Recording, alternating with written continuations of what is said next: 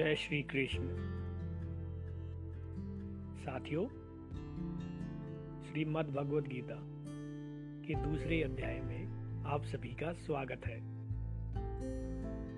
इस अध्याय में भगवान श्री कृष्ण अर्जुन की व्यथा को सुनकर, अर्जुन की युद्ध ना करने की इच्छा को सुनकर उन्हें सांख्य योग के बारे में बतला रहे हैं। और उन्हें युद्ध करने के लिए प्रेरित कर रहे हैं। तो आइए, सुनते हैं द्वितीय अध्याय। संजय ने कहा, करुणा से व्याप्त शोक युक्त अश्रुपूरित नेत्रों वाले अर्जुन को देखकर मधुसूदन कृष्ण ने ये शब्द कहे। हे अर्जुन तुम्हारे मन में यह कलमश आया कैसे? यह उस मनुष्य के लिए तनिक भी अनुकूल नहीं है, जो जीवन के मूल्य को जानता हो। इससे उच्च लोक की नहीं, अपितु अपयश की प्राप्ति होती है। हे प्रथापुत्र इस हीन नपुंसकता को प्राप्त मत हो। यह तुम्हें शोभा नहीं देती। हे शत्रुओं के दमन करता हृदय की शुद्र दुर्बलता को त्याग कर युद्ध के लिए खड़े हो। यह सुनकर अर्जुन ने कहा, हे शत्रुहंता, हे मधुसूदन, मैं युद्ध भूमि में किस तरह भीष्म और द्रोण जैसे पूजनीय व्यक्तियों पर उलट कर बाण चलाऊँगा? ऐसे महापुरुषों को जो मेरे गुरु हैं उन्हें मारकर जीने की अपेक्षा इस संसार में भीख मांगकर खाना अच्छा है। भले ही वे सांसारिक लाभ के इच्छुक हों, किंतु हैं तो गुरुजन ही। यदि उनका वध होता है तो हमारे द्वारा भोग्य प्रत्येक वस्तु उनके रक्त से सनी होगी। हम यह भी नहीं जानते कि हमारे लिए क्या श्रेष्ठ है। उनको जीतना या उनके द्वारा जीते जाना यदि हम धृतराष्ट्र के पुत्रों का वध कर देते हैं तो हमें जीवित रहने की आवश्यकता ही नहीं है। फिर भी वे युद्ध भूमि में हमारे समक्ष खड़े हैं। अब मैं अपनी कृपण दुर्बलता के कारण अपना कर्तव्य भूल गया हूँ और सारा धैर्य खो चुका हूँ। ऐसी अवस्था में मैं आपसे पूछ रहा हूँ कि जो मेरे लिए श्रेष्ठकर हो, उसे निश्चित रूप से बताएँ। अब मैं आपका शिष्य हूँ और आपका शरणागत हूँ। कृपया मुझे उपदेश दें। मुझे ऐसा कोई साधन नहीं दिखता जो मेरी इंद्रियों को सुखाने वाले इस शोक को दूर कर सके।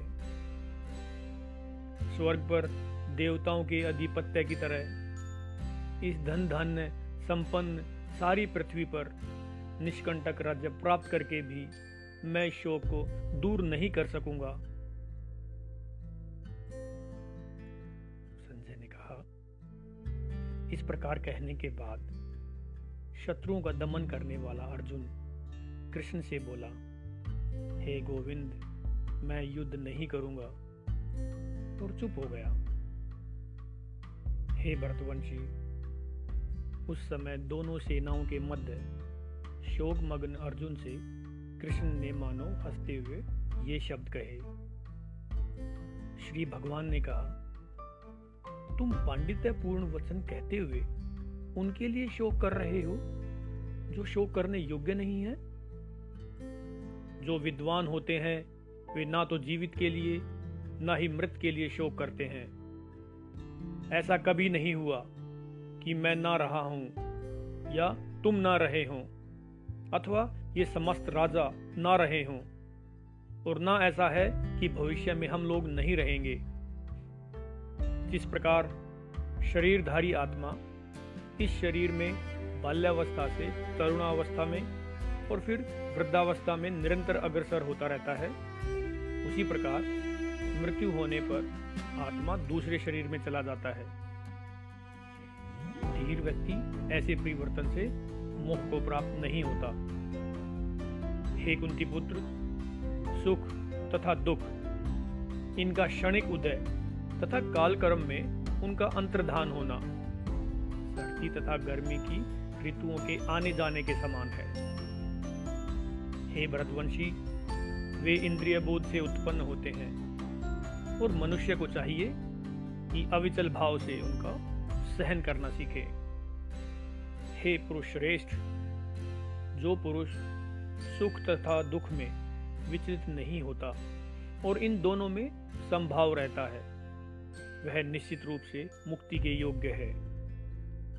तत्वदर्शियों ने यह निष्कर्ष निकाला है कि असत, यानी जो भौतिक शरीर है, इसका तो कोई चिरस्थायित्व नहीं है।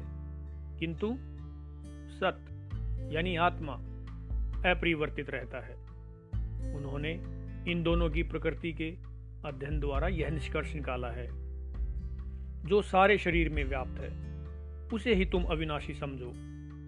उस अवयव आत्मा को नष्ट करने में कोई भी समर्थ नहीं है। अविनाशी, अप्रमेय तथा शाश्वत जीव के भौतिक शरीर का अंत अवश्यम भावी है। अतः हे भरतवंशी, युद्ध करो। जो इस जीवात्मा को मारने वाला समझता है तथा जो इसे मरा हुआ समझता है, वे दोनों ही अज्ञानी हैं। क्योंकि आत्मा ना तो मारता है और ना मारा जाता है। आत्मा के लिए किसी भी काल में ना तो जन्म है, ना मृत्यु। वह ना तो कभी जन्मा है, ना जन्म लेता है और ना जन्म लेगा। वह अजन्मा, नित्य, शाश्वत तथा पुरातन है। शरीर के मारे जाने पर वह मारा नहीं जाता। हे पार्थ, जो व्यक्ति यह जानता है कि आत्मा अविनाशी, अजन्मा, शाश्वत तथा अव्यय है, वह भला किसी को कैसे मार सकता है या मरवा सकता है? जिस प्रकार मनुष्य पुराने वस्त्रों को त्याग कर नए वस्त्र धारण करता है, उसी प्रकार आत्मा पुराने तथा व्यर्थ के शरीरों को त्याग कर नवीन भौतिक शरीर धारण करता है। यह आत्मा ना तो कभी किसी शस्त्र द्वारा खंड खंड किया जा सकता है, ना अग्नि द्वारा जलाया जा सकता है, ना जल द्वारा भिगोया या वायु द्वारा सुखाया जा सकता है। यह आत्मा अखंडित तथा अघुलनशील है। इसे ना तो जलाया जा सकता है, ना ही सुखाया जा सकता है। यह शाश्वत, सर्वव्यापी, अविकारी शिथिर तथा सदैव एक सा रहने वाला है। यह आत्मा अव्यक्त, अकल्पनीय तथा अपरिवर्तनीय कहा जाता है। यह जानकर तुम्हें शरीर के लिए शोक नहीं करना चाहिए। किंतु यदि तुम यह सोचते हो कि आत्मा या जीवन का लक्षण सदा जन्म लेता है तथा सदा मरता है तो भी हे महाबाहु, तुम्हें शोक करने का कोई और कारण नहीं है। जिसने जन्म लिया है, उसकी मृत्यु निश्चित है। और मृत्यु के पश्चात पुनर्जन्म यह भी निश्चित है। अतः अपने अपरिहार्य कर्तव्य पालन में तुम्हें शोक नहीं करना चाहिए। सारे जीव प्रारंभ में अव्यक्त रहते हैं। मध्यावस्था में व्यक्त होते हैं और विनष्ट होने पर पुनः अव्यक्त हो जाते हैं। अतः शोक करने की क्या आवश्यकता है? कोई आत्मा को आश्चर्य से देखता है। कोई इसे आश्चर्य की तरह बताता है तथा कोई इसे आश्चर्य की तरह सुनता है। किंतु कोई कोई इसके विषय में सुनकर भी कुछ नहीं समझ पाते। हे भरतवंशी शरीर में रहने वाले देही का कभी भी वध नहीं किया जा सकता। अतः तुम्हें किसी भी जीव के लिए शोक करने की आवश्यकता नहीं है। क्षत्रिय होने के नाते अपने विशिष्ट धर्म का विचार करते हुए तुम्हें यह जानना चाहिए कि धर्म के लिए युद्ध करने से बढ़कर तुम्हारे लिए अन्य कोई कार्य नहीं है। अतः तुम्हें संकोच करने की कोई आवश्यकता नहीं है। हे पार्थ, वे क्षत्रिय सुखी हैं, जिन्हें ऐसे युद्ध के अवसर अपने आप प्राप्त होते हैं, जिससे उनके लिए स्वर्गलोक के द्वार खुल जाते हैं। किंतु यदि तुम युद्ध करने में स्वधर्म को संपन्न नहीं करते तो तुम्हें निश्चित रूप से अपने कर्तव्य की उपेक्षा करने का पाप लगेगा। और तुम योद्धा के रूप में भी अपना यश खो दोगे। लोग सदैव तुम्हारे अपयश का वर्णन करेंगे। और सम्मानित व्यक्ति के लिए अपयश तो मृत्यु से भी बढ़कर है। जिन जिन महान योद्धाओं ने तुम्हारे नाम तथा यश को सम्मान दिया है, वे सोचेंगे कि तुमने डर के मारे युद्ध भूमि छोड़ दी है। और इस तरह वे तुम्हें तुच्छ मानेंगे। तुम्हारे शत्रु अनेक प्रकार के कटु शब्दों से तुम्हारा वर्णन करेंगे और तुम्हारी सामर्थ्य का उपहास करेंगे। तुम्हारे लिए इससे दुखदाई और क्या हो सकता है? हे कुंती पुत्र, तुम यदि युद्ध में मारे जाओगे तो स्वर्ग प्राप्त करोगे। या यदि तुम जीत जाओगे तो पृथ्वी के साम्राज्य का भोग करोगे। अतः दृढ़ संकल्प करके खड़े हो और युद्ध करो। तुम सुख या दुख, हानि या लाभ, विजय या पराजय का विचार किए बिना युद्ध के लिए युद्ध करो। ऐसा करने पर तुम्हें कोई पाप नहीं लगेगा। यहाँ मैंने वैश्लेषिक अध्ययन यानी सांख्य द्वारा इस ज्ञान का वर्णन किया है। अब निष्काम भाव से कर्म करना बता रहा हूँ। उसे सुनो। हे प्रथापुत्र, तुम यदि ऐसे ज्ञान से कर्म करोगे तो तुम कर्मों के बंधन से अपने आप को मुक्त कर सकते हो। इस प्रयास में ना तो हानि होती है, ना ही ह्रास। अपितु इस पथ पर की गई अल्प प्रगति भी महान भय से रक्षा करती है। जो इस मार्ग पर चलते हैं, वे प्रयोजन में दृढ़ रहते हैं। और उनका लक्ष्य भी एक होता है। हे गुरु नंदन, जो दृढ़ प्रतिज्ञ नहीं है, उनकी बुद्धि अनेक शाखाओं में विभक्त रहती है।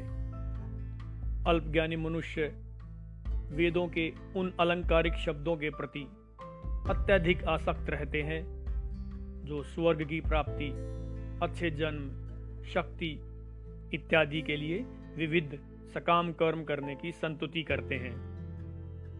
इंद्रिय तृप्ति तथा ऐश्वर्यमय जीवन की अभिलाषा के कारण वे कहते हैं कि इससे बढ़कर और कुछ नहीं है। जो लोग इंद्रिय भोग तथा भौतिक ऐश्वर्य के प्रति अत्यधिक आसक्त होने से ऐसी वस्तुओं से मोहग्रस्त हो जाते हैं, उनके मनों में भगवान के प्रति भक्ति का दृढ़ निश्चय नहीं होता।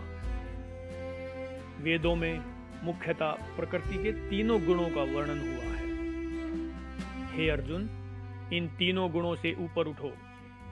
समस्त द्वैतों और लाभ तथा सुरक्षा की सारी चिंताओं से मुक्त होकर आत्मपरायण बनो। एक छोटे से कूप का सारा कार्य एक विशाल जलाशय से तुरंत पूरा हो जाता है। इसी प्रकार वेदों के आंतरिक तात्पर्य जानने वाले को उनके सारे प्रयोजन सिद्ध हो जाते हैं। तुम्हें अपना कर्म करने का अधिकार है। किंतु कर्म के फलों के तुम अधिकारी नहीं हो। तुम ना तो कभी अपने आप को अपने कर्मों के फलों का कारण मानो, ना ही कर्म ना करने में कभी आसक्त हो। हे अर्जुन, जय अथवा पराजय की समस्त आसक्ति त्याग कर संभाव से अपना कर्म करो। ऐसी समता योग कहलाती है। हे धनंजय, भक्ति के द्वारा समस्त ग्रहित कर्मों से दूर रहो और उसी भाव से भगवान की शरण ग्रहण करो। जो व्यक्ति अपने सकाम कर्म फलों को भोगना चाहते हैं, वे कृपण हैं। भक्ति में संलग्न मनुष्य इस जीवन में ही अच्छे तथा बुरे कार्यों से अपने को मुक्त कर लेता है। अतः योग के लिए प्रयत्न करो, क्योंकि सारा कार्य कौशल यही है। इस तरह भगवत भक्ति में लगे रहकर बड़े बड़े ऋषि, मुनि अथवा भक्तगण अपने आप को इस भौतिक संसार में कर्म के फलों से मुक्त कर लेते हैं। इस प्रकार वे जन्म मृत्यु के चक्र से छूट जाते हैं और भगवान के पास जाकर उस अवस्था को प्राप्त करते हैं। जो समस्त दुखों से परे है। जब तुम्हारी बुद्धि मोह रूपी सगन वन को पार कर जाएगी तो तुम सुने हुए तथा सुनने योग्य सबके प्रति अन्य मनस्क हो जाओगे। जब तुम्हारा मन वेदों की अलंकारमयी भाषा से विचलित ना हो और वह आत्म साक्षात्कार की समाधि में शिथिर हो जाए, तब तुम्हें दिव्य चेतना प्राप्त हो जाएगी। अर्जुन ने कहा, हे कृष्ण, अध्यात्म में लीन चेतना वाले व्यक्ति के क्या लक्षण है? एक स्थित प्रज्ञ कैसे बोलता है? तथा उसकी भाषा क्या है? वह किस प्रकार बैठता या चलता है? अर्जुन के इस प्रश्न को सुनकर श्री भगवान ने कहा, हे पार्थ जब मनुष्य मनोधर्म से उत्पन्न होने वाली इंद्रिया तृप्ति की समस्त कामनाओं का परित्याग कर देता है और जब इस तरह से विशुद्ध हुआ मन आत्मा में संतोष प्राप्त करता है तो वह विशुद्ध दिव्य चेतना को प्राप्त कहा जाता है, यानी स्थित प्रज्ञ कहा जाता है, जो त्रैतापों के होने पर भी मन में विचलित नहीं होता। अथवा सुख में प्रसन्न नहीं होता। और जो आसक्ति, भय या क्रोध से मुक्त है, वह स्थिर मन वाला मुनि कहलाता है। इस भौतिक जगत में जो व्यक्ति ना तो शुभ की प्राप्ति से हर्षित होता है और ना अशुभ के प्राप्त होने पर उससे घृणा करता है, वह पूर्ण ज्ञान में स्थिर होता है। जिस प्रकार कछुआ अपने अंगों को संकुचित करके खोल के भीतर ले लेता है। उसी तरह जो मनुष्य अपनी इंद्रियों को इंद्रिय विषयों से खींच लेता है, वह पूर्ण चेतना में दृढ़तापूर्वक स्थिर होता है। देहधारी जीव इंद्रिय भोग से भले ही निवृत्त हो जाए, पर उसमें इंद्रिय भोगों की इच्छा बनी रहती है। लेकिन उत्तम रस के अनुभव होने से ऐसे कार्य को बंद करने पर वह भक्ति में स्थिर हो जाता है। हे अर्जुन, इंद्रिया इतनी प्रबल तथा वेगवान है कि वे उस विवेकी पुरुष के मन को भी बलपूर्वक हार लेती हैं, जो उन्हें वश में करने का प्रयत्न करता है। जो इंद्रियों को पूर्णता वश में रखते हुए इंद्रिया संयमन करता है और अपनी चेतना को मुझमें शिथिर कर देता है। वह मनुष्य शिथिर बुद्धि कहलाता है। इंद्रिय विषयों का चिंतन करते हुए मनुष्य की उनमें आसक्ति उत्पन्न हो जाती है और ऐसी आसक्ति से काम उत्पन्न होता है और फिर काम से क्रोध प्रकट होता है। इंद्रिय विषयों का चिंतन करते हुए मनुष्य की उनमें आसक्ति उत्पन्न हो जाती है। और ऐसी आसक्ति से काम उत्पन्न होता है और फिर काम से क्रोध प्रकट होता है। क्रोध से पूर्ण मोह उत्पन्न होता है और मोह से स्मरण शक्ति का विभ्रम हो जाता है। जब स्मरण शक्ति भ्रमित हो जाती है तो बुद्धि नष्ट हो जाती है और बुद्धि नष्ट होने पर मनुष्य भावकूप में पुनः गिर जाता है। किंतु समस्त राग तथा द्वेष से मुक्त एवं अपनी इंद्रियों को संयम द्वारा वश में करने में समर्थ व्यक्ति भगवान की पूर्ण कृपा प्राप्त कर सकता है। इस प्रकार से कृष्ण भावनामृत में तुष्ट व्यक्ति के लिए संसार के तीनों ताप नष्ट हो जाते हैं और ऐसी तुष्ट चेतना होने पर उसकी बुद्धि शीघ्र ही शिथिर हो जाती है। जो कृष्ण भावनामृत में परमेश्वर से संबंधित नहीं है उसकी ना तो बुद्धि दिव्य होती है और ना ही मन शिथिर होता है, जिसके बिना शांति की कोई संभावना नहीं है। शांति के बिना सुख हो भी कैसे सकता है? जिस प्रकार पानी में तैरती नाव को प्रचंड वायु दूर बहा ले जाती है, उसी प्रकार विचरणशील इंद्रियों में से कोई एक जिस पर मन निरंतर लगा रहता है, मनुष्य की बुद्धि को हर लेती है। अतः हे महाबाहु, जिस पुरुष की इंद्रियाँ अपने अपने विषयों से सब प्रकार से विरत होकर उसके वश में है, उसी की बुद्धि निसंदेह स्थिर है। जो सब जीवों के लिए रात्रि है, वह आत्मसंयमी के जागने का समय है, और जो समस्त जीवों के जागने का समय है, वह आत्मनिरीक्षक मुनि के लिए रात्रि है। जो पुरुष समुद्र में निरंतर प्रवेश करती रहने वाली नदियों के समान इच्छाओं के निरंतर प्रवाह से विचलित नहीं होता और जो सदैव शिथिर रहता है, वही शांति प्राप्त कर सकता है। वह नहीं जो ऐसी इच्छाओं को तुष्ट करने की चेष्टा करता हो। जिस व्यक्ति ने इंद्रिय तृप्ति के समस्त इच्छाओं का परित्याग कर दिया है, जो इच्छाओं से रहित रहता है और जिसने सारी ममता त्याग दी है, तथा अहंकार से रहित है, वही वास्तविक शांति को प्राप्त कर सकता है। यह आध्यात्मिक तथा ईश्वरीय जीवन का पथ है, जिसे प्राप्त करके मनुष्य मोहित नहीं होता। यदि कोई जीवन के अंतिम समय में भी इस प्रकार स्थित हो तो वह भगवत धाम में प्रवेश कर सकता है। इति श्री।